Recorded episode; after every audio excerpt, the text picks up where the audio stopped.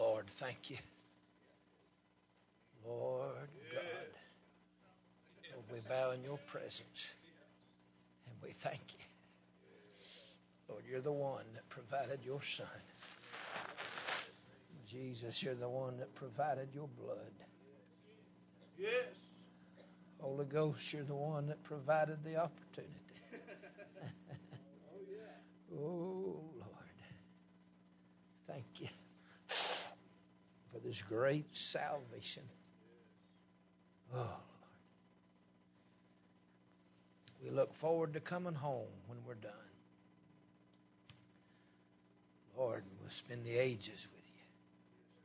Thank you. In the meantime, Lord, let us be given to our sanctification and our consecration, Lord, and our dedication the work and to the war and to being a witness to this world. Now we love you and thank you for it in Jesus' name. All the Lord's people said, Thank the Lord. Everybody that does love the Lord, say amen. Amen. Well, our hearts are full. I don't trust myself to begin saying thank you. We'd leave somebody out. And uh, it don't feel good to be excluded. But my heart's just full. so, thank you, Pastor Henderson, for having this meeting. Thank you, Pastor Henderson's family, the price you pay. Behind the scene, nobody else understands that, but pastors and preachers and their families. Thank you for the price you pay behind the scene. Thank you, Harvest Baptist Church, and all the laborers and givers therein that make this week possible. And thank the Lord for our out of town friends. Some of you, what you pour into the meeting, we wouldn't have it you didn't put into it what you do. And thank the Lord for it. Hasn't the Lord just been good to us? Bless the Lord. Thank the Lord. Glory. Every service has been heaven sent. Every service has had the fluttering of the dove wings over it. Every service. Thank the Lord for Brother Chris Hanks. God sent him out west 20 years ago. That brought me, that brought Brother Henderson. Thank the Lord. And uh, I'm so glad I get to come out and be a little part of a big thing. I bless the Lord. Amen. I bless the Lord. Mm. Thank the Lord. Boy, he's ushered us into these inner chambers, hadn't he? Camp meeting's different than Bible conference. Bible conference, you, I had one every January. And you're supposed to sit down under, I'd bring in two great Bible teacher preachers and sit down. We wouldn't sing, we'd try not to shout, but we never could pull that last one off. One night I told her, I, I, I told them, now listen, would you, and uh, it was so rich, it was so thick. I said, we're, we're not even going to fellowship. Sit down. Let's have the. And old brother Ralph Coleman stood up and he tried to go into Hebrews. And he read Hebrews 1 1, which says, God. And, and his voice cracked. He said, God. And, and when he did it, God said, What? And the Lord stepped in and we couldn't help ourselves. 20 minutes later, we did not calm down. Bless the Lord. Thank the Lord. Got to be brokenness, got to be suffering for these things to come to about. They don't teach that in Bible college. And I thank the Lord for it. I got some friends here, and I don't want y'all to meet uh, John and Jessica. And these are Florida friends going all the way back.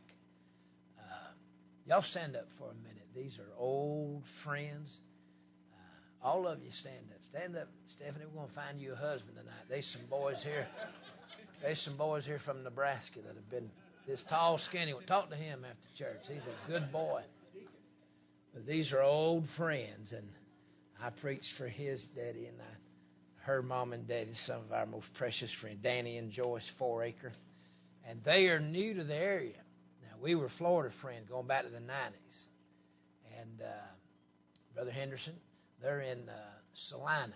They've just moved out here to be the associate pastor, and uh, old friends snuck in on me tonight, and we knew them before them girls got here And old friends. Thank the Lord for it. Thank y'all. I wanted y'all to meet them. And uh, uh, you show up in Kansas and don't know anybody else knows anything about old time religion. And I want them to know you pastors and people. They, they snuck in. So I'm glad. We'll be at Brother Langston's next month. And uh, next week, Brother Hanks is preaching for Brother Rudd. We need to pray for that meeting. And uh turns out every May I go to this little little strange Stanford place in Nebraska. Over there, there's a North Carolina preacher married to a West Virginia woman. You ought to y'all ought to go see that thing sometime in full operation. It's something. And these little Dow kids running everywhere. You're just everywhere. They come up from out from underneath stuff and fall over on the top of stuff, and two of them coming in on the side. Amen. Amen. Thank God. They're precious. But the Lord's been good to us. Won't you go to the book of Luke? The Lord uh, maybe escort us out of this meeting with uh, first time in the meeting a practical message, but very spiritual that the Lord will help us. I'd like for you to still be here next year. Amen. I'd like for you to still be in this thing come Christmas. Christmas my favorite Roman Catholic holiday. yes, sir. Yes, sir. I've, amen. I'm against it all, but boy, I partake in every it. Amen. Thank the Lord. I want you to still be here. I want to still be here. Amen. Ain't nobody here needs to be thinking that they stand. Take heed if you think you stand, lest you fall. Thank the Lord. Mm. Oh my! I'd like you to still be in this thing. And uh, me and me and brother Chris and his cousin brother Scott were all 50 this year, and uh, brother Dave Kelly we're we're a whole phase behind you. But I appreciate you blazing the trail. Appreciate you leaving some markers on the tree. Appreciate I can run right through a path that's already been cleared. Amen. And I'm 50, but I'd like to make it through another quarter century and get on up there around between 70 and 80, right in the middle of the extended mercy. And just, I, I don't want to be falling during that time. most apostasy does not take place in your youth, it takes place in your in your later years. David Samuel was in was when he was older. Solomon's apostasy was when he was older. We all hollering at the young people. That ain't where you, you misdirected that message. I had enough sense when I was a teenager to know that teenagers didn't have problems. I was a teenage preacher boy, and they'd come preach a youth meeting. I'd say be glad to if they had anything to deal with, but if you don't mind, I'll talk to the ones that are the real problems. That would be all the adults.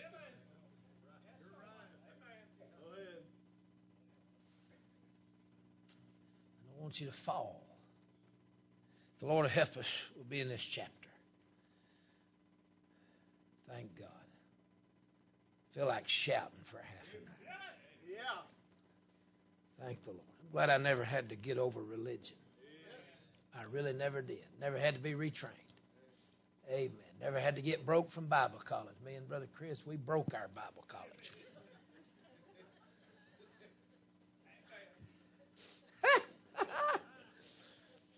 I don't know if it's a year that you, you had me preach. Only once a year they let a student preach. Brother Hanks was in charge of student body president. And uh, I was going to run for it, but they said I had too many demerits. I thought just like I'd just be the friend of the student body president. But Lord, they called me in that office. And the dean of students and the dean of the men called me in that office. And they said if we could, we would let you preach. But they had one problem. Dr. Bob Gray was old time religion. He brought in Ed Ballou, Lester Roloff, Jack Hyles, Tom Malone, Ed Velo. He brought in Harold Sightler. He brought in Billy Kelly. The year I graduated, Billy Kelly, they gave him an honorary doctorate. That old bear hunting, hog hunting, old timey mountain preacher, he sat right in front of me. I could have reached over and patted his head the way the seating arrangement was. And that old time religion. Dr. Bob Gray cut his teeth out at Camp Zion. There's a message he preached, only preached one time. Somebody, one of my friends, found a photograph of Dr. Bob Gray and Dr. Percy Ray standing on the front porch right after he preached the message. Boxes, bottles, and books at the judgment seat of Christ. Never preached it before, never preached it again. And Billy Kelly, they put a uh, they put a cap on him that night, and when they done the tassel, honorary doctorate for that old timey preacher. When they turned his tassel over, he took that thing. What was there, Brother Chris? 3,000 people. Everybody come to see all the graduates. He took that thing and he flung it like a, uh, flung it, yeah, like a frisbee. Thank you. all That big word stumped me. You get longer than three syllables. I get. I just took that. He took that thing and he, he said, "How you like me now, Mama?" that thing went right out through. That thing done a it went on out way out in the crowd somewhere. Yes, sir. How you like me now, Mama? I say that may be the coolest thing I've ever seen in my entire life. We were sitting there that week with Brother Billy Kelly and this girl from New York, and he smelled the Yankee on her, and so he zeroed in on her. And she had a cough and a sniffle, and she was coughing and sniffling. And uh, can't remember her name, Brother Chris, but she's a sweet young lady, tall. Let's go down on the rescue mission with us sometime. And she's coughing. Brother Kelly's sitting there. We was all gathered around him. I mean, you could get a lot of people could get around him. And uh, amen. Y'all do know skinniness is a condition, and God will help you with that if you'll ask Him. Langston. And uh, he said, Young lady, I can help you with that cough. He said, you leave the service tonight, go by the drugstore, the pharmacy. And he said, You go in there and you get you a bag of lemon candy and a, pint of honey and a jar of hard whiskey. And he said, uh, a bottle of it. He said, You go home and he said, You get in a rocking chair we was all gathered in. Some of them boys was so serious about being preacher boys, they were taking notes. And uh, he said, uh, he said, honey, you got to sit in a rocking chair by the window for this remedy to work. It's an old timey remedy. He said, and you take your bag with all your ingredients. He said, and you reach over and raise that window. He said, You toss out the honey and the candy and drink all that whiskey, and you'll not even know you was ever sick, child.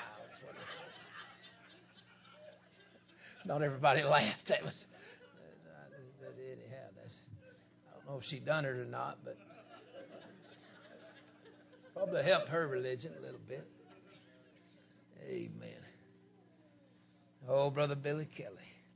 And they called me in the office, and I never went, Brother Chris, and they said, uh, uh, they said, We're Bob Jones people. This is not a camp meeting college.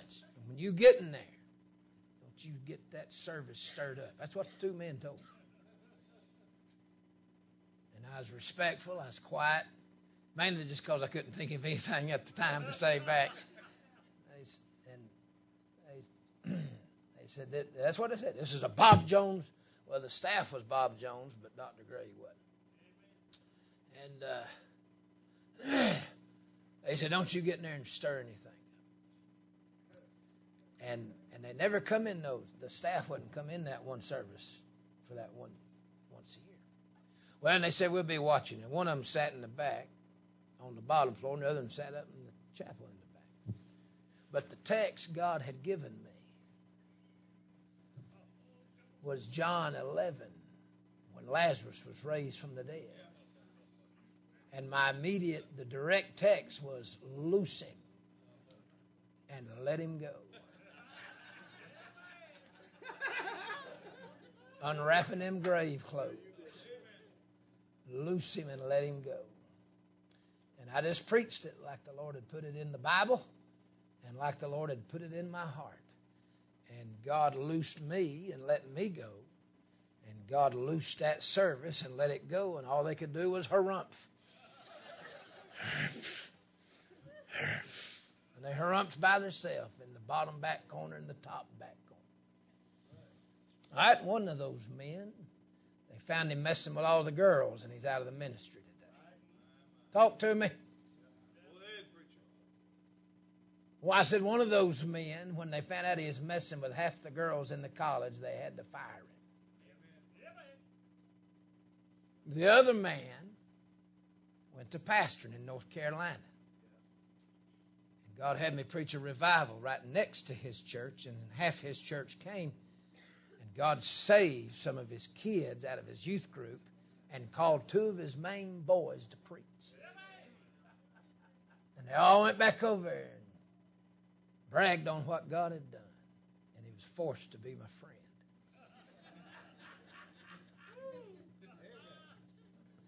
Then he resigned, became a missionary. And you know what he'd done?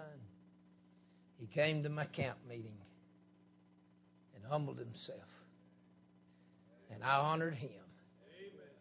And he honored me. And we honored each other. And we honored the Lord. And me and him are helping each other these days. I'm helping him in his missions. And he helps me in my missions. You ain't got to be mean. You ain't got to be vindictive. You ain't got to be shallow and fleshly. You better be full of the Holy Ghost. You'll have love, joy, and peace, gentleness, goodness, and meekness. You'll have faith and temperance. And you will love your enemies. And you will bless them that despitefully use you. And on down the road, if you get a chance, you won't take vengeance, but you'll take opportunity to love each other. Amen. Amen. That's right. Thank the Lord. I'm going to say this before I read this text. Y'all got a little, we're going to walk through this chapter. That be all right? The Lord, when that fire fell, I'm going to say something to the church, the ministry of Brother Henderson, what God's done in the ministry of Brother Langston. Brother Rudd, what you're hungering for to happen at your place. The other men, Brother Dow, what you're about. And, and, and Brother Ben, what you're facing, what you're walking into. And Brother Turner, your sweet spirit, you men of God. When that fire falls, and, and you can't do this without fire. Y'all are just looking at me. You can do this without fire. In Exodus 12, when that Passover lamb was slain, two times he said, that blood and that lamb roast with fire. Roast with fire. Roast with fire. Y'all ain't, I'm going to say it till you help me. Roast with fire. If your lamb meat ain't been roast with fire, it'll only kill people. Raw lamb will kill you. These mega churches don't even offer lamb raw or roast. What you get in there is, is possum guts picked up on the side of the ditch. Y'all ain't helping me. Rot gut. That's what you're getting in the, They don't even have raw lamb.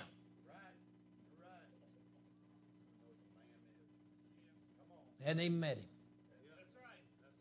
But if you're lamb, and some of you come from the formal Bible college world, and you've been told to stay away from that fire, because you were told Acts 2 ended after Acts 3. That's what you were told. That's the theology. And they'll even say all kind of things. But if your lamb ain't roast with fire, John's gospel is the most beautiful, was it not? Sure. It is finished. And then you turn the page, and the Holy Ghost fell, and there's fire. On what? On the body. Y'all ain't helping me. The same bunch of formal Baptists will tell you that this is emotionalism. And yet, give them 10 minutes and they'll all go contemporary, which is actually nothing but shallow emotionalism. Can I get a witness? Now, when the fire falls, the fire fell on Solomon's temple. What run out of that mount that day, Brother Henderson? Nothing but blood. There's 10,000 lambs, bulls, not to mention other sacrifices. There's never so much blood run off of that mount. Never much so much blood ever run off a sacrificial hill. Brother Kelly, but that day when Solomon dedicated the temple, it's the longest prayer in the Bible, and the fire fell. And the priests could not stand to minister. Let them make fun of our glory services. Yeah, go ahead.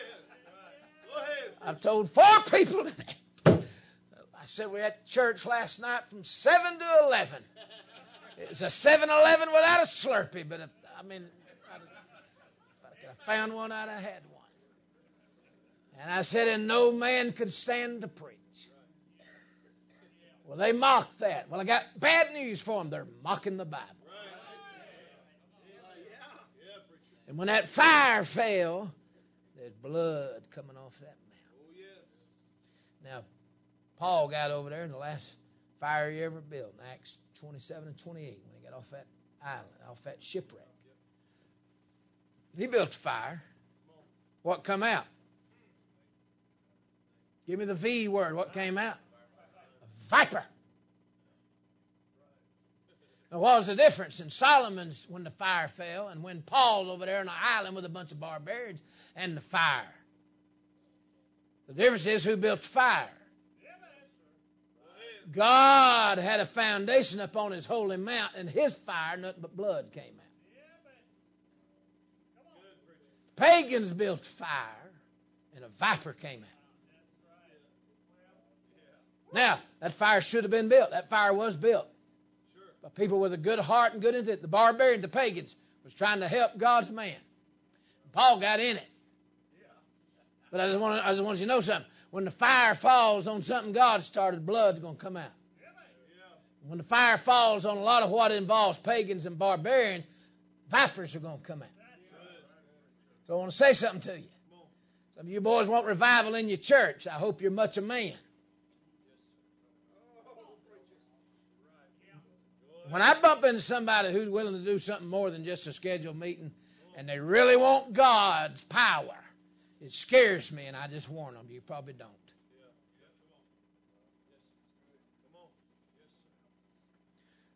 some young, sincere preacher. Well, I want revival. So, really? Really? Really? You're going to need to know, really? Because you're working probably with a foundation. There's going to be more vipers coming out than blood.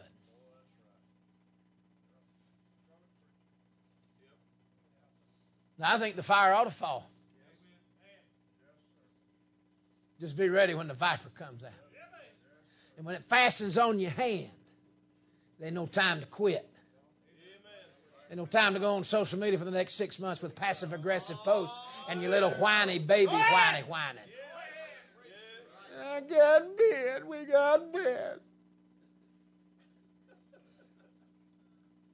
Write us a little sappy, sentimental, charismatic song.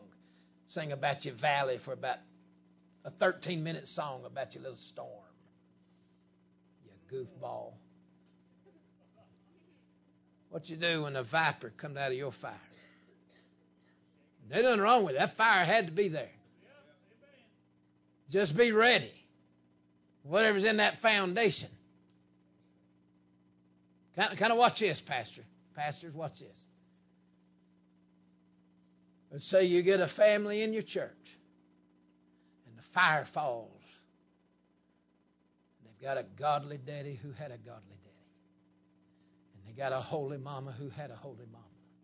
And a sanctified home with consecrated children. And that fire falls, sacrificial blood will come out. It's nothing but a good foundation. But but and I've had these. I had many of these. You let a family. You let a family when there's just and I'm not using this as slang or vulgarity. Please, bear, there's been a lot of hell, a lot of devils, a lot of mess, a lot of sin, and that fire falls on that family, and vipers will come out. Now they need to come out. That family needs God just like just like a good family. But just be ready because a viper's coming out. And if you don't want to be a snake handler, you stay away from revival business. The average church in the South, y'all, some of y'all impressed with the South. I'm sorry, it's overrated and its day is gone. Brother Adams will testify to this. There's 20 camp meetings back in the South that ain't half as good as this, as Grand Junction.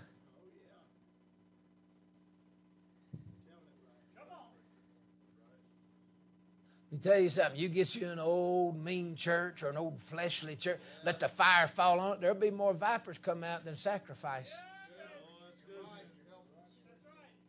We're putting up that Oliver Greene's tent in Junction City next year. Now, when that fire falls on that town, maybe the Lord's been getting y'all prepped. Y'all been in a, some battles because He's prepping you for a war. But it doesn't give you a little encouragement this year that, that God gave you 2020.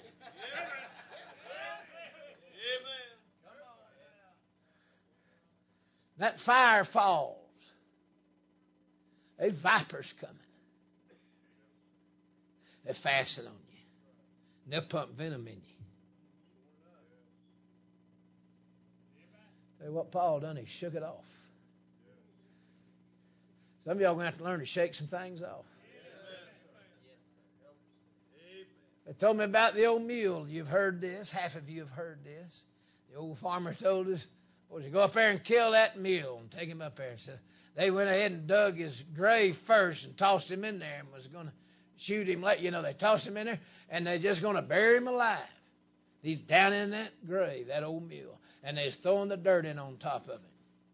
And he kept shaking it off and stomping it down. They shovel it in, he'd shake it off and stomp it down. Y'all ain't helping me. He kept shaking it off and stomping it down. And in a little while, he was able to hop out and take off. Oh, my. Thank the Lord. Was y'all okay with a 10 minute infomercial? Luke 17. I'd like for y'all to still be in this thing. I'd like to still be in this thing. Lord, help us. Thank you. Amen. Luke 17. All right, I'll try to do this. Not take all night for you. I'd like for you to get it. I know our bodies are wore out. By the way, I'm going to say two things about camp meeting. Your flesh will be wore out, but it'll get rested in a day or two. And then everything your spirit received will last. It will last. Watch this. When these boys tell you, hey, some of these boys in the pulpit just repeat another man. Well, now God met with us yesterday, but we need something new today. No, you don't. Well, yesterday's home runs don't win today's ball game. That's a bumper sticker. That ain't a Bible verse. When Jesus knocks a home run, it never lands. It keeps going. It keeps going. He had a home run at Calvary, and we didn't even need to play again. What God said to you this week will last the rest of your Christian journey. Usually, what God says to us is not for now, it's for later. He poured Himself into the disciples. Three and a half years, they didn't understand one thing He said. Told them four times, I'm rising again. When He died, it's all over. Nobody believed the resurrection. Nobody believed the resurrection except the enemies. The devil always believes more than Christians. That's why he's trying to get you to not believe so hard. Because he believes. The enemy said, he said, we got to fix this thing. He said he's raising again. The enemies had more faith in Christ's ability. He said, well, wouldn't that have saved them? No, having faith and putting your faith in somebody is two different things. Believing somebody and then putting your trust in them. A lot of folk looked at the Lord and even believed it, but they did not go over there and give themselves to Him. Mm. Tell you something about camp meeting. It's going to last. It's in your spirit. Second thing, somebody before Sunday night is going to run your mouth about the money. You'll be quoting Judas. That little woman come in there and took the treasure, the only treasure she had, and broke her alabaster box and, and poured out everything. And Judas said, so, To what purpose is this waste? This money could have been taken and given and, and given to the poor. Somebody before Sunday night at the property of Harvest, the campus of Harvest Baptist Church, is going to say, Why did we spend all that money all week long? You're quoting Judas. Just keep that in mind. That you're quoting Judas. Stephen Dagenhart over in Taylorsville is $70,000 for their camp meeting. Two weeks, 35000 a week. To what purpose? That's a year's salary for a fellow making good money. Well, I was a 22 year old preacher, walked in there one night, a brand new church, a brand new ministry, a brand new life. Walked in there and heard Mike Bagwell for the first time preach on Colossians 1. Everything Christ did for me when he rose from the dead. Marked me forever. Y'all ain't helping me. Huh? Don't be quoting Judas around here. You can gain the whole world. Just one soul's worth more than all the wealth in the whole world. Bless the Lord. Amen. Y'all doing all right? Second infomercial. Let's see if I can do this in a half hour. Luke 17, verse 1. Then said he unto the disciples. Now, if Jesus is talking, I'm going to say we better take notice. It is impossible, but that offenses will come. So he wanted you to know that. Get ready to be offended. Question is, is being offended going to be enough to make you quit? Offenses are coming. Is it going to be enough to make you quit? In this chapter, I've identified several sources of offense. I'm going to try to show them to you. We'll preach accordingly. We'll speed up when we need to, slow down when we need to. It is impossible that offenses will come. Mm. But woe unto him through whom they come. Y'all with me? I mean, I feel like you are. I was preaching at a, great old big great church in South Carolina with a real little bitty congregation.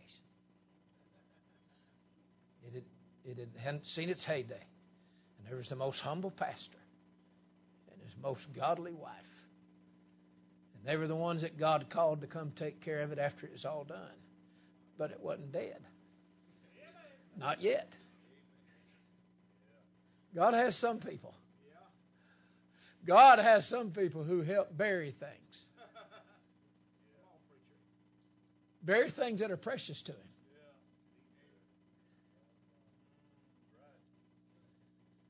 To me, the most spiritual disciple before anybody was filled with the Holy Spirit, there's only one disciple who acted spiritual before they were filled with the Spirit, and that was John. The book of Acts, if I was God in charge, the book of Acts, John would have been the Pentecost preacher and the apostle to the Gentiles. But God gave it to a mouth named Simon and a murderer named Paul. And he took his best disciple and gave him a one person rest home ministry.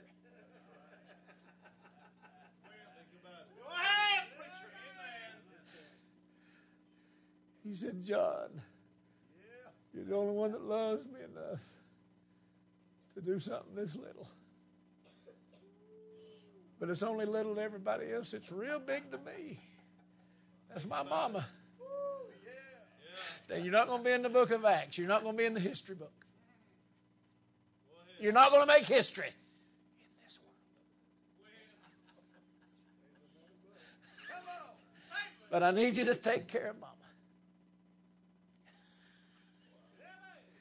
And you're the only one that loves me enough that I can trust to do this little thing and not get deterred, distracted, or discouraged. So take mama and just help her. Oh, she's done. There ain't nothing going to be done. We're done doing things. She's served her purpose. I just need somebody to take care of her till she dies.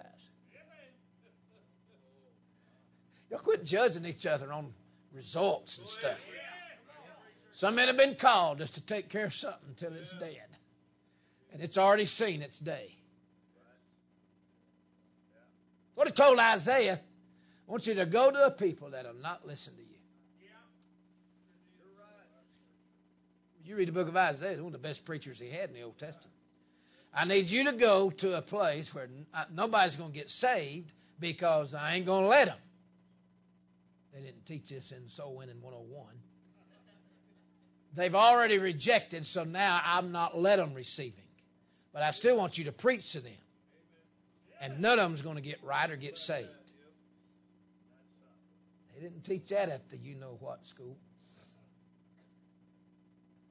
You didn't get your church in that one page of the most baptisms. Y'all need to quit judging this thing by men's standard. Ah, if that brother over there do such such, he might have. Well, hush. He may be John the Beloved. He may be burying something that's already done, but the Lord loves it. He needs somebody to escort it out into eternity. And see, that well done crown ain't got nothing to do with how big or how little your ministry was. On the same token, now don't be mad at Peter and Paul. God asked them to do great old big things while John was doing real little bitty things. But he took the best he had to do the least that he had. We were done with that vessel. She was the law that brought in Christ. The bride was the church. God said, I need you two fellas, mouth and murderer. Come here. Simon Peter, if you quit cussing for a minute, I'm going to have you preach Pentecost.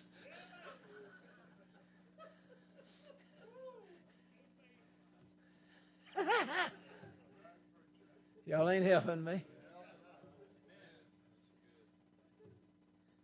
So I was in South Carolina and this is a beautiful brick facility, pillars, glorious old Southern tradition, heritage, great old independent Baptist, old had been a powerhouse. But now, help me with my word, bear with me with my terminology. A little old preacher and his little old wife who knew everything. They knew it was all done, but they knew they were in the will of God. And I read this verse. But woe unto him through whom they come. And they went to squalling. And he's not an emotional guy. And I made this statement. I said, uh, offenses are coming. And when they come, just stop for a minute and thank God that you're not the one that's offending people. That God did something to make you not be the person that was hurting everybody else.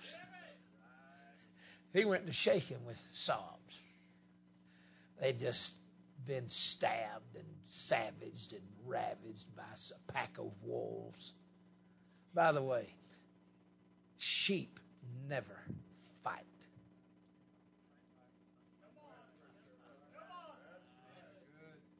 Period.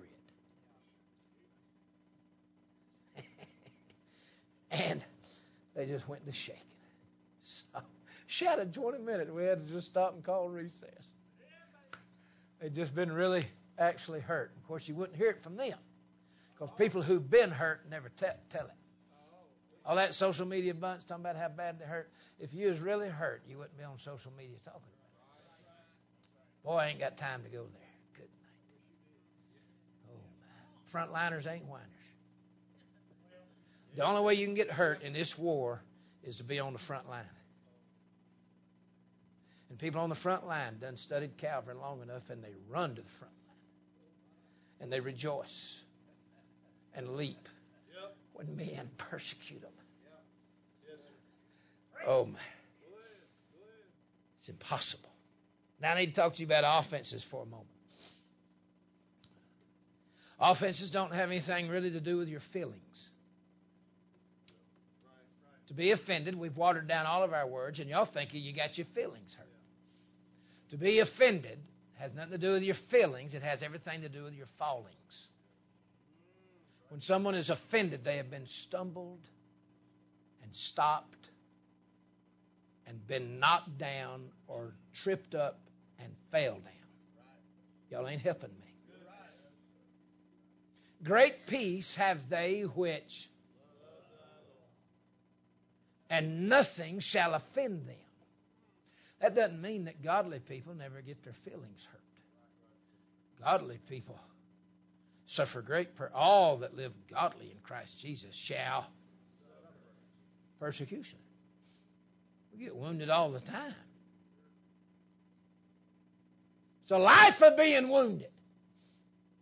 So what does it mean? Great peace have they which love thy law, and nobody ever hurts their feelings or attacks their life. Or... No, it means great peace have they which love thy law, and ain't nothing going to stop them.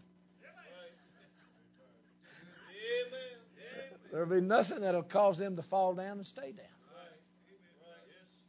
Offenses has to do with your fallings. Don't you make a little one, he said. Don't be offending them little. Don't make a little one stumble and fall. I'm going to say this, see if y'all say amen. I want to be careful that I don't know anything about falling down.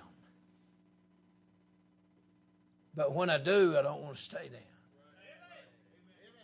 Let's quote the Bible. And that King James is the only one you can quote. Did you ever notice that? The other ones are easier to read, but impossible to quote. You'll pull out a rubber dagger, is what you'll do, trying to jab the devil with your ESV, NIV, RSV. You'll be quoting man. And that little rubber sword will just crumble up. But old people that can't remember their name and young kids that not old enough to read can quote that King James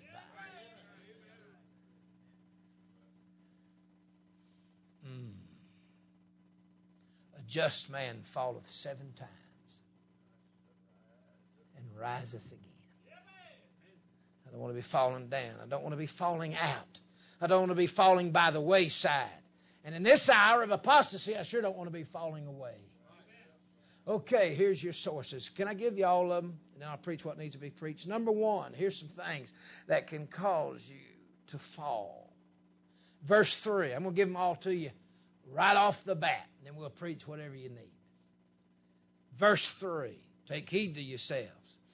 If thy brother trespass against thee, circle brother. And I'll say number one. Here's something that causes a lot of people in the church to fall out and fall away It's when you get in a conflict with a brother. Talk to me. Number two, come down to verse 7. Oh my, but which of you having a servant? Circle the word servant. And in the next several verses, you're going to see how the master treats you. In the next several verses, you're going to see how the ministry treats you. So I'm going to say number two. I don't have all these worked out in my head. That, I've been preaching it six months.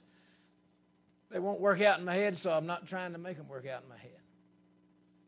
This one right here is how the master might be treating you. We're going to see who's a real servant. Because this servant here, he plows and feeds cattle all day long, and then when he's done, uh, he's not done. Because verse 8 says, Now you're going to make supper. You worked all day, you're not done. Second mile, now you're going to make supper. And then the third hurdle, he tells him, Oh, you think you're going to eat first? No, you're going to eat last. And then, and then the verse, verse number, what, what, what, what, verse 9. Does he thank that servant? We're going to see if you need to be appreciated and recognized. Talk to me. And then we're going to need you to testify in the next verse. I want you to say something. After you've plowed all day, after you come in and you had to go a second mile and make supper, after you were told, you will not be first, you will be last, and after nobody thanked you. Oh, y'all ain't with me. Then we need you to testify. And it needs to sound something like this I'm an unprofitable servant. okay, number three. See, the ministry is going to get a lot of you. The brother going to get some of you that trespass against you. Then you come down to verse 11. There's 10 lepers that got healed and only one of them in verse 15 turned back. Are y'all still with me? You doing good? Verse 17, were there not Jesus said, were there not ten cleansed? But where are the nine? You're going to lose 90% of the people you ever tried to help. And you need to be willing to settle for the tithe. God does. And so, unthankful people Unthankful people who leave you after you help them. Is that going to be enough to knock you out? Keep going. Y'all doing all right? Okay, what are we on? That brother, and then that master, and then unthankful people. And then in verse 20, and when he was demanded of the Pharisees, there are self righteous religious people down at the church where you go who will try to kill you and never even realize that they did wrong. Circle Pharisees. I said there are self righteous religious people who run the temple. And Jesus said in John 16, they'll try to kill you. They will kill you and tell everybody they did God's service. So I want to ask you something. Pharisees who are out to kill you while appearing to be the best church members. Is that going to be enough to knock you out? Are y'all with me? Isn't this a good chapter? I mean, the Lord's carried this camp meeting through everything. We've touched it, and He's wanted us to leave here with a practical but very spiritual word. Pharisees. All right? Then come down to verse 5. First, he must suffer many things and be rejected of this generation, as it was in the days of Noah. Do y'all see verse 26? Do you see verse 28? Likewise, as it was in the days of Lot. Circle this generation. Are you going to be able to survive what this generation is going to do to you? I'm talking about the baby killers and the demon possessed transgenders. Come on now. Noah was about pleasure, Lot's day was about perversion. In Noah's day, you had you had sons of God coming in the daughters of men. I personally believe that was fallen angels. I believe that was demonic. I believe that was that, that was devils trying to take over women. And then the days of Lot's the opposite. It was men trying to sleep with angels.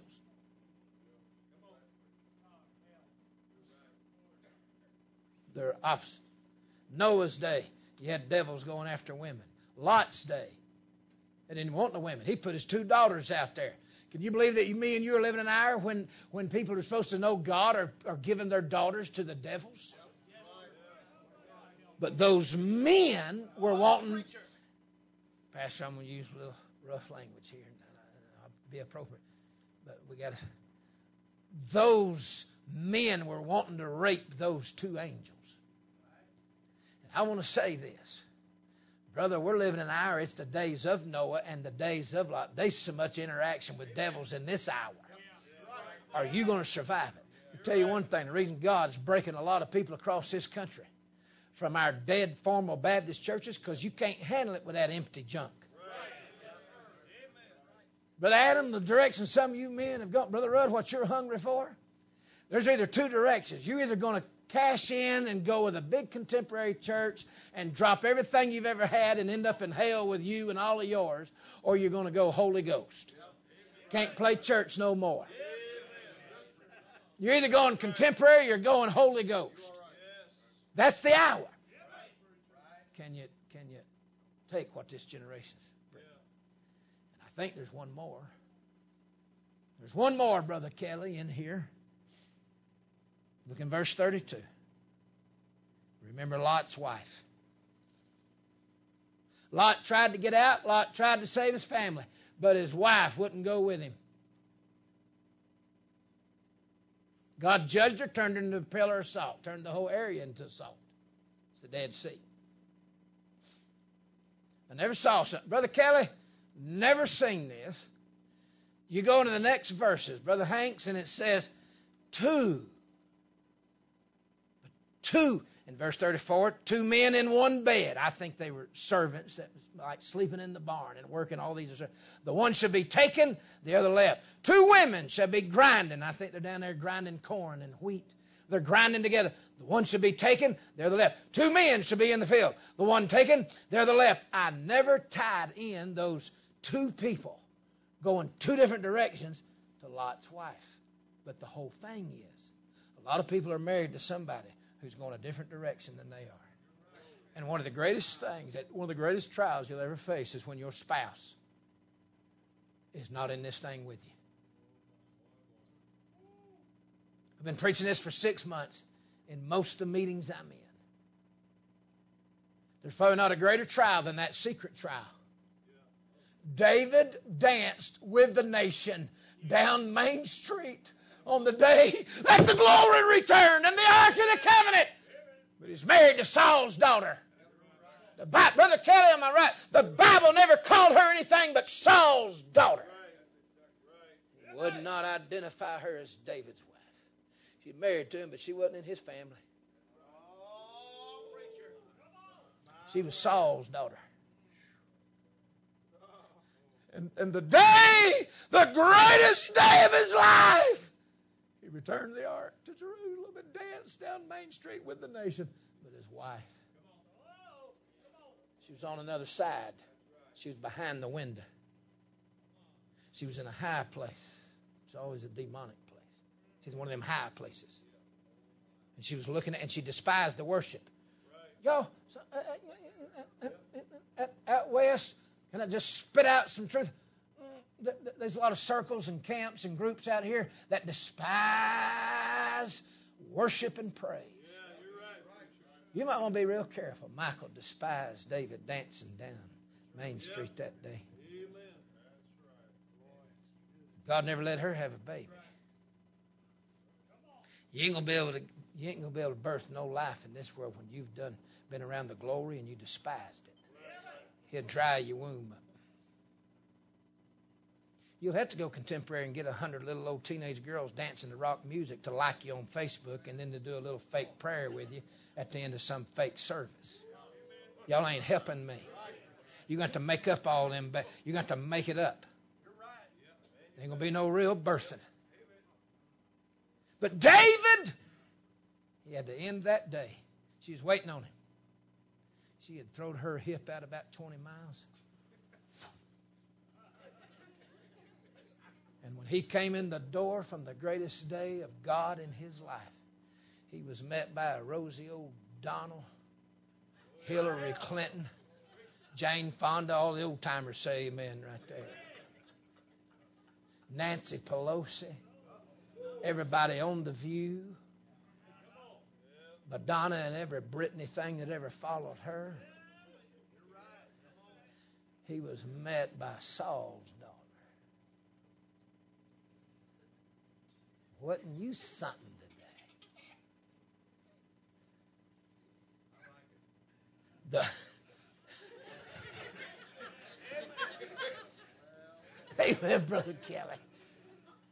He had to be met, and the man had to live with a wife who was totally off the, on a whole other page. And a lot of people in the ministry and in the church world are living with somebody who's in another world than them. And, brother, if anything will be so discouraging, it's right here. And I never tied that together, brother. Can't Remember Lot's wife, because Lot got out, but she didn't. And then he said, Two will be in there, but one taking one left. Two will be in there, one taking one left. Two will be in there, one taking one left. You want to preach that one first? Work our way back to some stuff? I don't have much more to say about it, other than several things. But I, I, I'll say this to you. If you're married to an unbeliever, 1 Corinthians 7, don't leave them. Love them. And Simon Peter said, by your chaste conversation, they might be won over.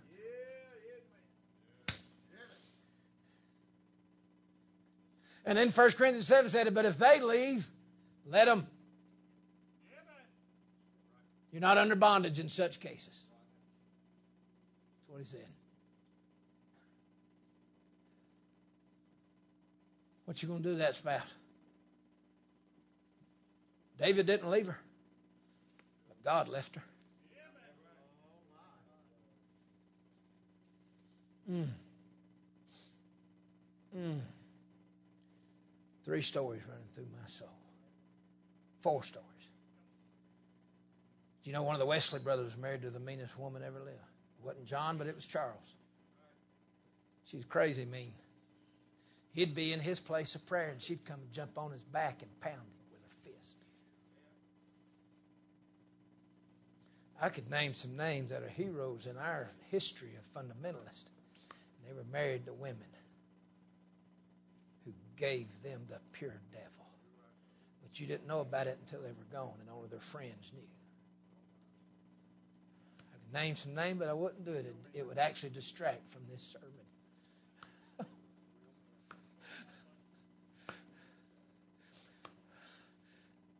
Amen. Let me tell you something. You're married to a spouse that's despising the glory of God in your life. You're just going to, turn all that over to God. That's what David did. David said to Want you to understand something, wife. If you thought that was something today, you ain't seen nothing yet. You're going to have to determine that you're going to keep serving God more than ever before, even if they won't. And then, number two, he said, God gave me this kingdom when he was done with your daddy.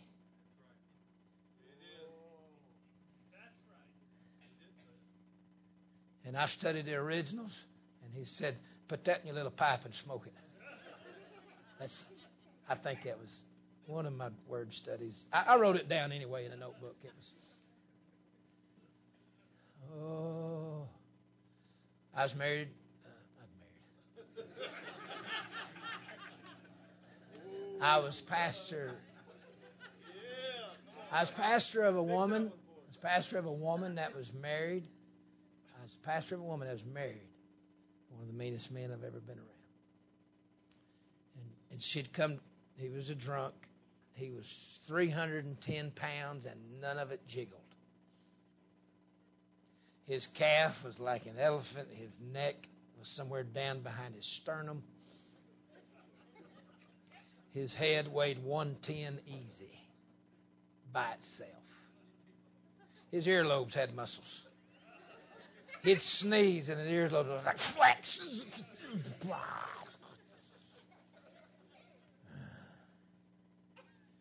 The mean man. Brother Stephen, he let her come to church. Her name was Beverly Creighton. And uh, oh, she's the sweetest little thing you ever seen. She was about five foot one any way you pulled the tape measure. Up, down, sideways, angles. She's just five foot around, up, over. She was fluffy. All grandmas should be fluffy. If your grandma puts on yoga pants and does aerobic exercises down at the gym, ask God to give you another grandma. Grandma's supposed to be fat and fluffy, baking something, cooking something, hugging something. Help me now. If you got a little jogging granny, ask God to remove her and give you a good one. All grandmas are supposed to be able to be hugged and feel no bones. I know some of you are skinny by nature, but hang out with me and a couple of evangelists. We'll fix that for you. She was fluffy. Oh, she was the sweetest thing in our church. She'd crochet little crosses, little tacky crafts. They was all tacky. You wouldn't have wanted to put them nowhere, but she gave you all this every Sunday. She'd come in because she loved the church. She'd make little magnets and stuff on it. It wasn't even near professional, but it had the Holy Ghost on it. She'd walk and she'd she'd bounce through the parking lot, wobble, and put them on the back of everybody's vehicle with tears. Made something for y'all. She had no money. she'd come to the revival. She'd come to the camp meeting, but she'd bleed for it. He would beat her. She knew it was coming. Sundays and Wednesdays, he was uh, he had got that was okay because he was accustomed to Sunday and Wednesday. But when she'd come on a Monday, a Tuesday, he didn't know where she was, and he'd be liquored up, and he'd beat her. And so when she came to church in these meetings, she was already weeping. Hebrews said, You've not yet resisted unto blood, but she did. She's shedding blood to be in that service. Now, you think I was going to let some little old independent form of Bible college fellow structure my service when she's paying that big of a price to come? Come on, brother. Honey, we kicked the traces off and made it worthwhile. I went to see him one time. Holy Ghost told me, go preach to him. I went over to the house, his little his double wide trailer in the swamp. I called her, said, I'm coming. Said, oh, preacher. Oh, preacher. I walked in there and he went berserk like the Tasmanian devil. He really did. He went to spinning and smashing things. And he was swearing and cursing and busting everything. And he went through the rooms. He's spinning and smashing. God never let him touch me. I come in, I stood in one spot. She held my hand. Me and her stood there. And I preached. Preached about about 12 minutes. Preached out loud. Preached a message. He was spinning, shouting, screaming, berserk, going through the rooms. And he'd come by me, never even look at me. He just went ballistic the whole time. And I preached, and she wept. She wept out loud. I preached out loud. He cussed out loud. Wish you could have seen it. If he'd ever connected, he'd have, he'd have broke stuff. He'd have injured me pretty badly. He was more powerful at that moment in that demon power than a bulldozer. And I just preached till I was done. Filled the house with preaching.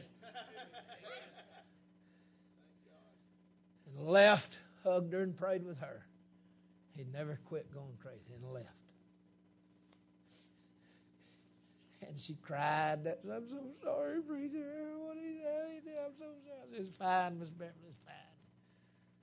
Well, I resigned the church, left, gone, been in evangelism 15 years when I got the phone call.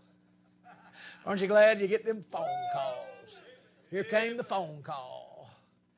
It was from down in Florida. Brother John, Miss Jessica is down there. Them swamp roads outside of Lodi. And they said, You'll never guess who got saved last night. You'll never guess who went to meeting and got saved. Yeah. Paul Creighton. Amen. I talked to somebody a year later down there, and I, and they, I said, Paul Creighton, tell me about him. He said, all he does is cry. He cries. Said he cries daily, and all he does is tell everybody that he got saved. He got saved. He got saved.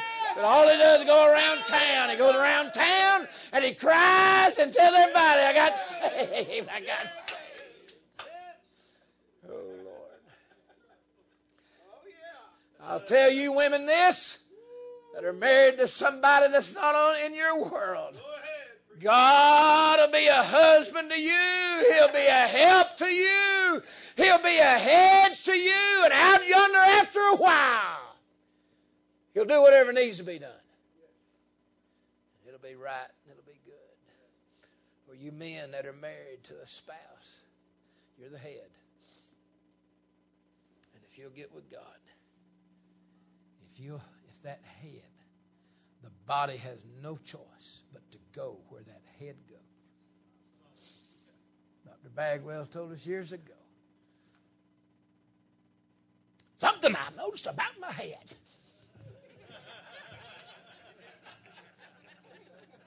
Everywhere my head goes,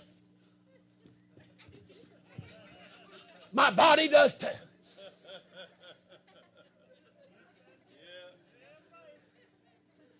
Your heart, your heart is below your head. The woman's under the man. Wherever that head decides to go, that heart, they got no choice It's going to go with it. What was wrong with Lot and his wife? It's where he took her. He took her to Sodom.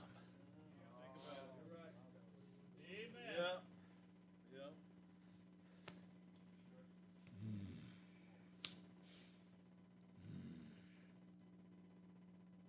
Hmm. You know why Lot couldn't get his wife right with God?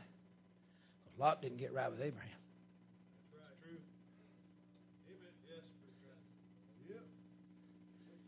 If Lot would have got right with Abraham, he could have got right with God. And then his heart. He could have got his heart right. She was the heart. She's the heart. You know how Abraham took his wife to a wrong place but survived? He went down to Egypt. And the devil got his wife. She's over there in the harem, the heathen king. But God said, Get up out of here. He didn't have to come and drag him out. Abraham got out, and God got his wife out. And the Lord went. Abraham took his wife out of Egypt. Lot took his wife into Sodom. That's why the one could save his and the other couldn't save his. Mm. Spouse. You may have to live with something, but you can. God's bigger than anything happening. Okay. Go to verse 25. Can you handle this generation? Mm, mm, mm. You better.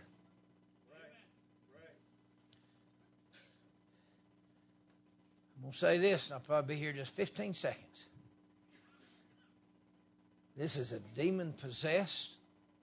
More devils interacting. You want to know how God had no problem killing the entire generation when He came down there to Noah in the flood? Because they all belonged to hell. They wasn't his kids anymore. They were the devil's kids. When the Lord come back at the second coming, He's going to be able to judge all of them because they're not His. His will be spared. You better make sure you belong to Him. And you're not part of this generation. People bother me that can't separate from the world, probably because you ain't never been brought out.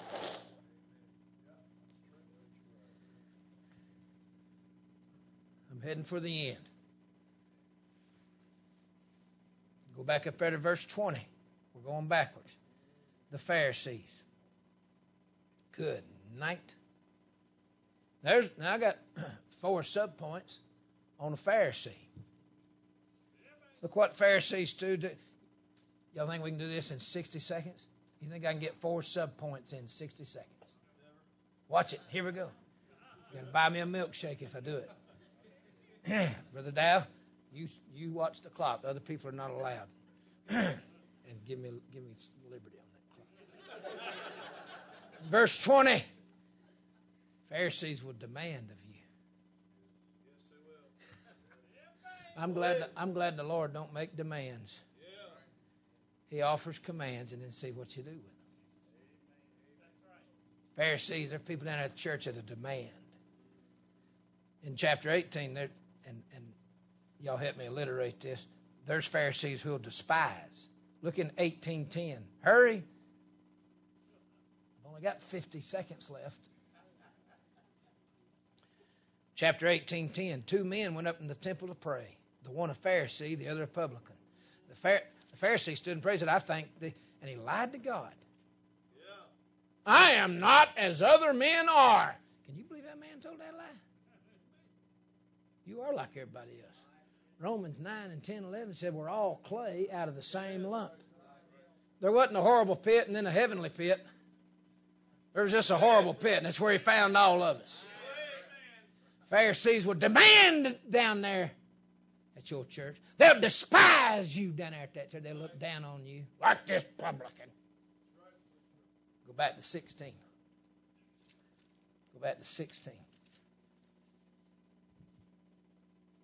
Mm.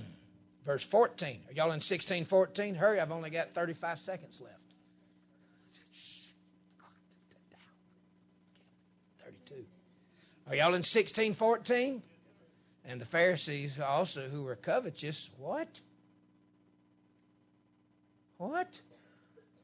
Covetous?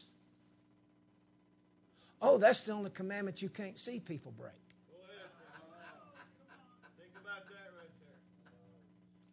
The Ten Commandments are in here somewhere. Are they right around that corner? Oh, yeah, I've been in there all week. I knew I was reading them somewhere. I need all the old people to help me. You turn 50, you're just hunting the nearest potty all the time. Am I right? Am I right? So I've been in there and I've reading the Ten Commandments this week. And it's the only commandment that other people cannot see you break. Them other nine, we could see you.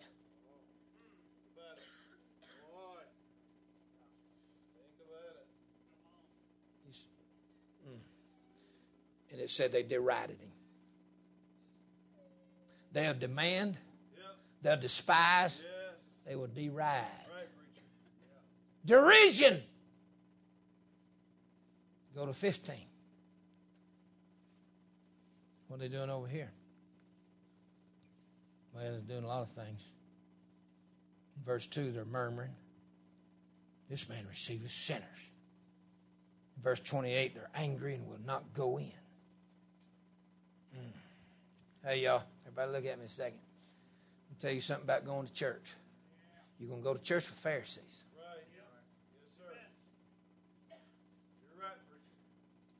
In my alliteration, I'm, this is not a cuss word, Pastor. I'm, I'm using on purpose.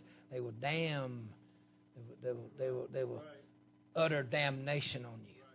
This man receiveth sinners. They will fi- try to find fault condemn you. The elder would not celebrate with that. Pro- he was condemning the prodigal for him. He was condemning the father for celebrating the. Pro- he's condemning the party. These Pharisees will condemn this week. We down here celebrating. We're a bunch of old sinners, and He let us come home. Pardon us. We know we ain't perfect, but we're forgiven. We're pardoned. We're here. And there's music and celebration, and some of you still don't like this shouting at harvest. Said they heard music and dancing. It wasn't the boot scooting boogie, it wasn't the contemporary charismatic. It was music and dancing. And them Pharisees. Here's what a Pharisee will do. They'll try to kill you in your own church. And they'll tell other people, I'm the godly one, and he needs to be killed. What Pharisees do. You're right. Mm. All right, I need to tell a story. Y'all all right? Last night, we'll sleep next month. Daddy is pastoring in Tennessee. Took a little, drove away from the rich church in Atlanta. God said no. Daddy said no. The little block building in the hills, God said yes. Daddy said yes. Can I get a witness? Turned out Atlanta was full of heroin needles, but Tennessee was full of pine needles. God may not be treating you like you want to be treated, but He's saving your children's what He's a doing. Y'all ain't helping me. The little block building in your life may be because there's pine needles out back for your youngins. The big rich church the devil's trying to sell you is because there's heroin needles. The rich man's dope. I'd had so much sin in me, God had to hide me. I'd have been within a hundred yards of any sin, I'd have been in the middle of it. Oh, oh, but I had a daddy who wasn't in it for the money. Hey! Oh! Right down the road from Charles Stanley's church. Go ahead. And Yusuf Abedin, whoever that is, he's got a big church over there. I was 12 turning 13. At 13, first mention of 13 in your Bible's also got the war in the same verse. 13 is when the war starts. That's why they take them to church when they were 12 in the Bible.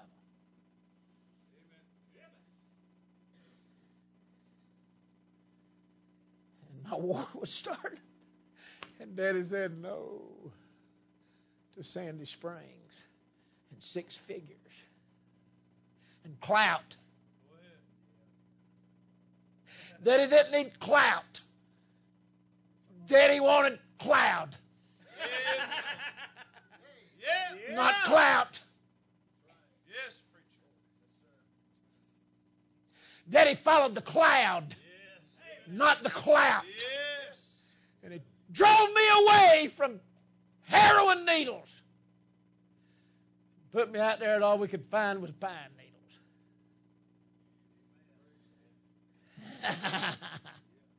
Some of y'all wondering how come your ministry don't look like nothing, and why are we over here? Because God loves your family. Amen. Abraham headed out in the wilderness. Headed out in the wilderness. Lot headed to town and lost his daughters. Abraham went to the wilderness. Amen. Kept his only beloved son. Well, took that church in Tennessee. No carpet, no windows. Supposed to have been a gas station. God made it a fueling station. I'll skip the story of the church. God blessed it, blossomed it, prospered it, flourished. Took my kids over there the other day to the old baptizing hole, and they got five buildings, everything paid for. I told my kids, me and your papa built that auditorium. Me and your papa put that parsons there. Me and your papa put that school there. Y'all ain't helping me. Mm. Starvation, rations. I remember walking back across the yard because two Pharisees scoffed in the little business meeting. Dad didn't want to be a dictator. He ran the thing, but when it was time for a money and a raise, you know, his pastor's hands are tied. They're at the mercy of the people. If you go in there and say, I need money, they're like, I ain't after money. That's funny. You worked for money all week and you're mad that he wants some. Needs some. Why are you praying for a raise, you hypocrite, rascal, skunk? Go ahead. Turn that Christmas bonus into offering if you ain't after money.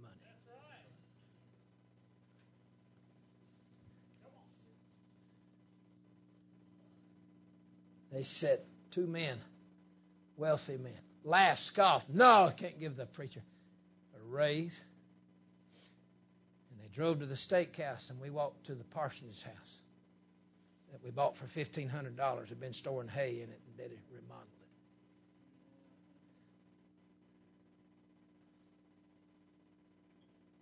And we went to our bologna. I'm telling you the truth. I remember it vividly right now.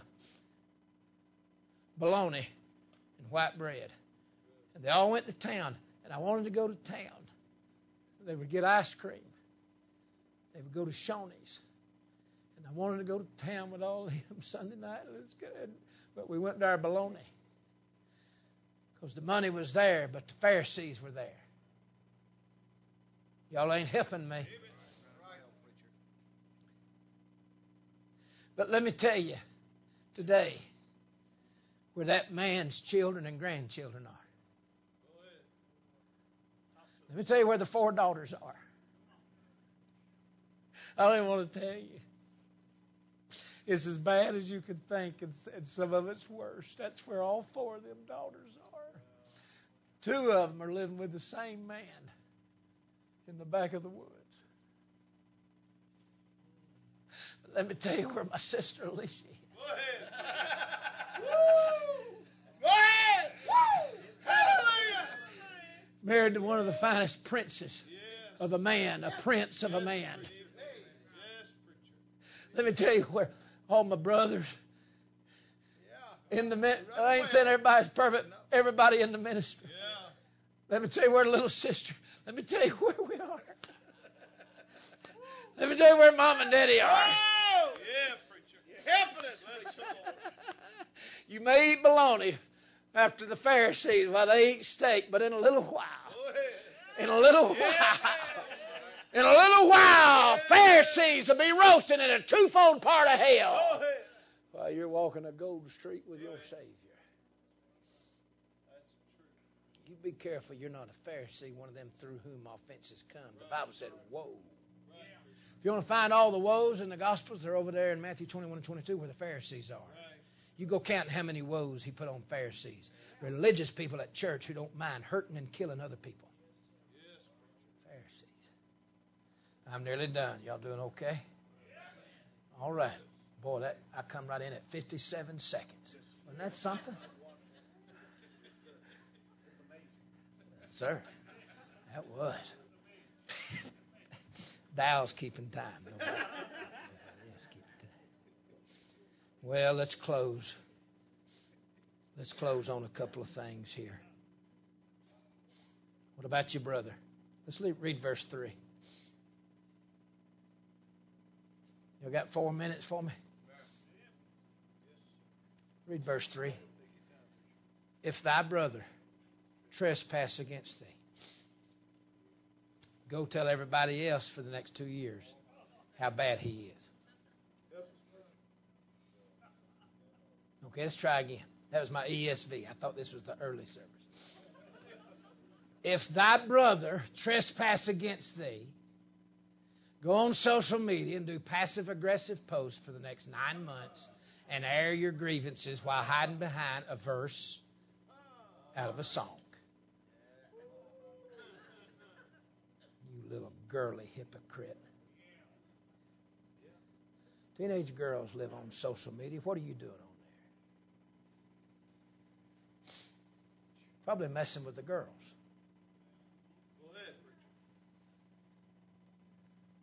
If thy brother trespass against thee, rebuke him. And if he repent, forgive him.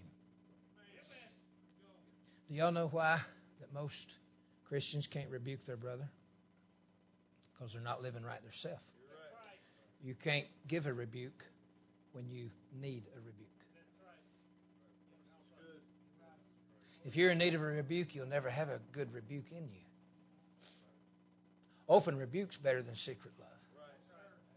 The reason you can't give a rebuke is because you need a rebuke. You know why the average Christian brother can't go rebuke his brother when he trespasses against him? Because two words later, or an inch later, it says, if you repent, forgive him. Rebuke him and forgive him is in the same verse.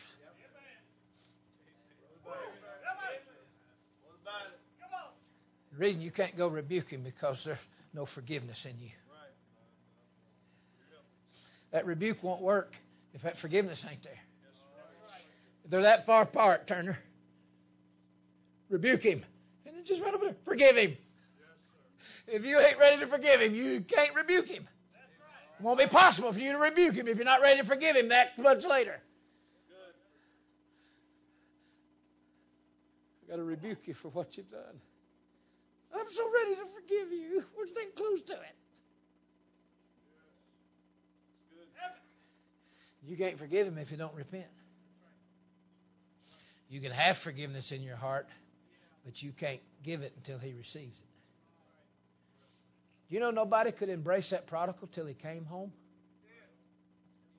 All these prodigals out there hollering, nobody loves me. Get back over here and we will. Our arms were open when you left. Our arms are open tonight. Our arms will be open when you get here. If you come here, we can. We can if you come here. Come back. Come back. We miss you. We love you. We're so ready to forgive you. Where are you? I can't find you. I hadn't seen you. You're gone. I'd forgive you if you show up anywhere. I have forgiveness for you, but I don't know where you are. The father never went after the prodigal. The father never sent the elder after the prodigal. If you left, you got to come back.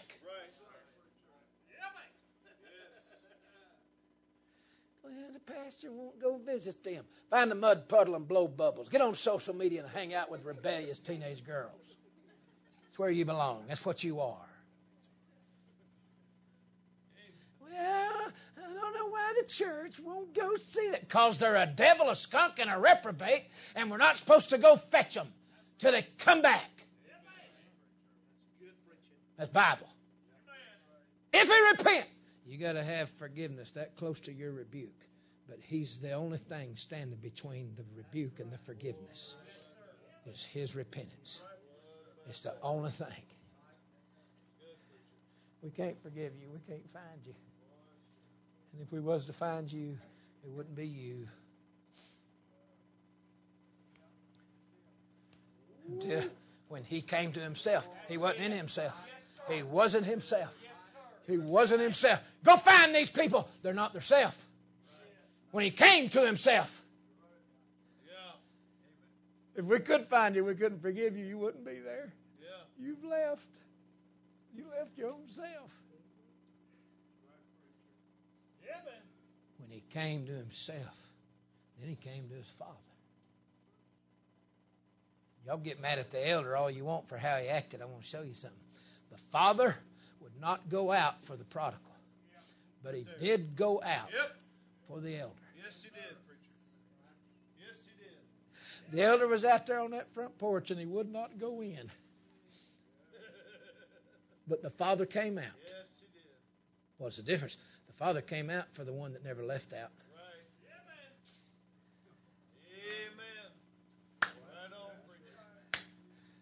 I said, The father will go out for the one that never left out. Son, you never left me, so I'm going to find you. He ain't in here. I got two sons. The prodigal, and everybody loved him before. He was the favorite. He had a great personality. He was here. They're having a party. I got another son. He ain't in here. Where's my boy? Good night. I just got one back, and I've lost another. But that other never left out, so I'm going out. I'm going to go out and find him. And he went out to the one that would not go out on him. He just put his arm around him and he said, Son,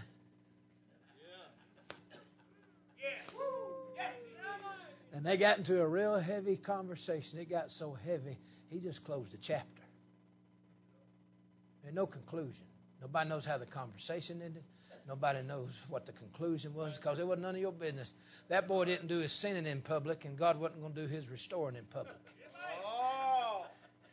That boy's issues were private, and he stayed home, so God just closed the door. None of y'all business. This boy here ain't never left me. Y'all but to go on down to the next chapter. And me and you's going to talk without none of the rest of the world ever knowing what happened. Oh, my word. How bad did he get? What kind of whooping did he get? Yeah. We don't know because it's all private. That boy never left out, and God just listen. I'm going to leave y'all out of this. Yeah. This boy stayed, and this has been this is stand between me and him. This is stand between me and him. Yes, preacher. And if you want to know how it went, he did start it with son. He wanted y'all to hear that. Son, you ain't lost a thing. Yeah. All that I have is thine. Yeah.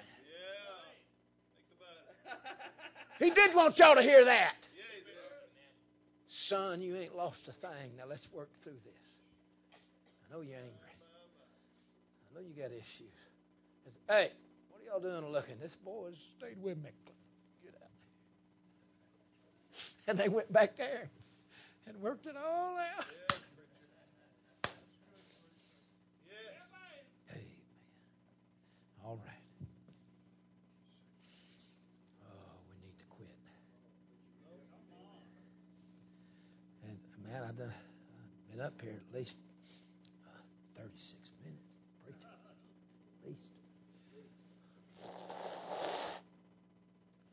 Well, it's just this servant. Just this servant. He said, Son, he had a servant plowing, going the second mile. Don't have to be thanked. Verse 9, don't even have to thank him. The boy plowed all day. The boy went the second mile, made supper. Then the boy had to eat last. How, how are y'all doing on coming in last? Would that be all right if you just came in last? And then in the next, after you after you come in last, and nobody thanks you, how you doing on that? How you doing on that? And then after nobody thanked you for all the hurdles you cleared all day long, we need you to testify, and we need you to say this: I'm no good. I'm not worthy. I shouldn't even be allowed to be here. Thank you for letting me plow today. Thank you for letting me make supper. Thank you for letting me eat. I know I know I ate last, but I can't believe you let me eat. I should be in hell and y'all let me eat after you let me serve you. We're heading for a supper where there's going to be a nail scarred hand, one on your shoulder and one giving you a plate. How you doing on that? And then, and then after all that, nobody's thanked you. We needed to testify and say, "I'm not worthy." You said, "Why would you?" Isn't that cruel to treat somebody like that? Well, let me ask you this: What's your other option? What would be the other testimony? I'm a profitable servant. Y'all need to be glad I'm here. I am worthy of recognition. Did y'all not see what a great Christian I am? I'm somebody. How dare you treat me like nothing? I'm something. That's the only other option. Yeah, you're right. You go down that trail of being nothing, or you go down that trail of being something. The last person that acted like that and messed everything up was Lucifer. Yeah. Yes, sir. I deserve that throne. Who do you think you are, Son of God? I want that throne. I close with this. Brother Adams come strum the guitar. I was in Thailand. And I got back studying, read a story of a missionary over there where I'd been. And some Americans, businessmen, and some preachers made a missions trip. There's an old boy trying to have church up on a hill. And, it, and they looked down there one day, and the, one of the members of the church, the father was plowing them rice paddies, and his 18 year old son was the one pulling the plow in the traces that belonged to the water buffalo, the ox. And America, did y'all ever know Americans have an arrogance about them? Those men weren't in the most spiritual group. And Cullen began to laugh. What kind of primitive people do you have? Treating that boy like an animal. That boy's plowing like he's the animal. They were mocking the poverty of it and the lowliness of it. That 18 year old boy, and around they could see in the fields, water buffalo were pulling the other. But this boy, his daddy, his old daddy, and they were church members. And that boy was pulling that plow. And that missionary just went ahead and told him. He said, I need to tell y'all something. They had a water buffalo. They had a water buffalo. But our little church needed a roof. And the boy told his daddy, let's sell the let's sell the buffalo that pulls the plow and put a roof on the church and I'll pull the plow.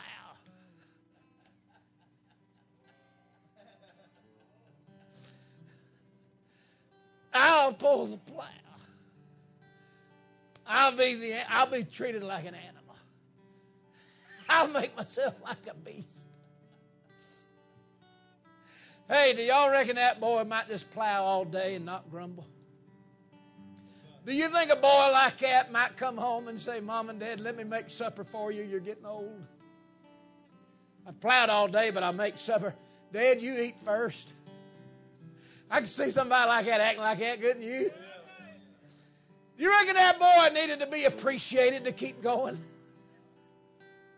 On his own, he became the mule, the buffalo. Nobody had to say, Oh, you're wonderful. He done met somebody who he thought was wonderful.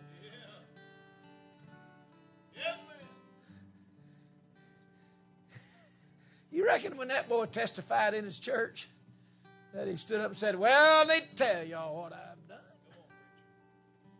No, not a boy like that. He probably doesn't even testify. Other than say, I'm so glad that God sent us a missionary. I'm glad we got rice to plow. Some of y'all can't take nothing in the ministry. Everything makes you whine and fret. Good night. I've probably preached an hour and a half. You're wore out in the meeting. Good night.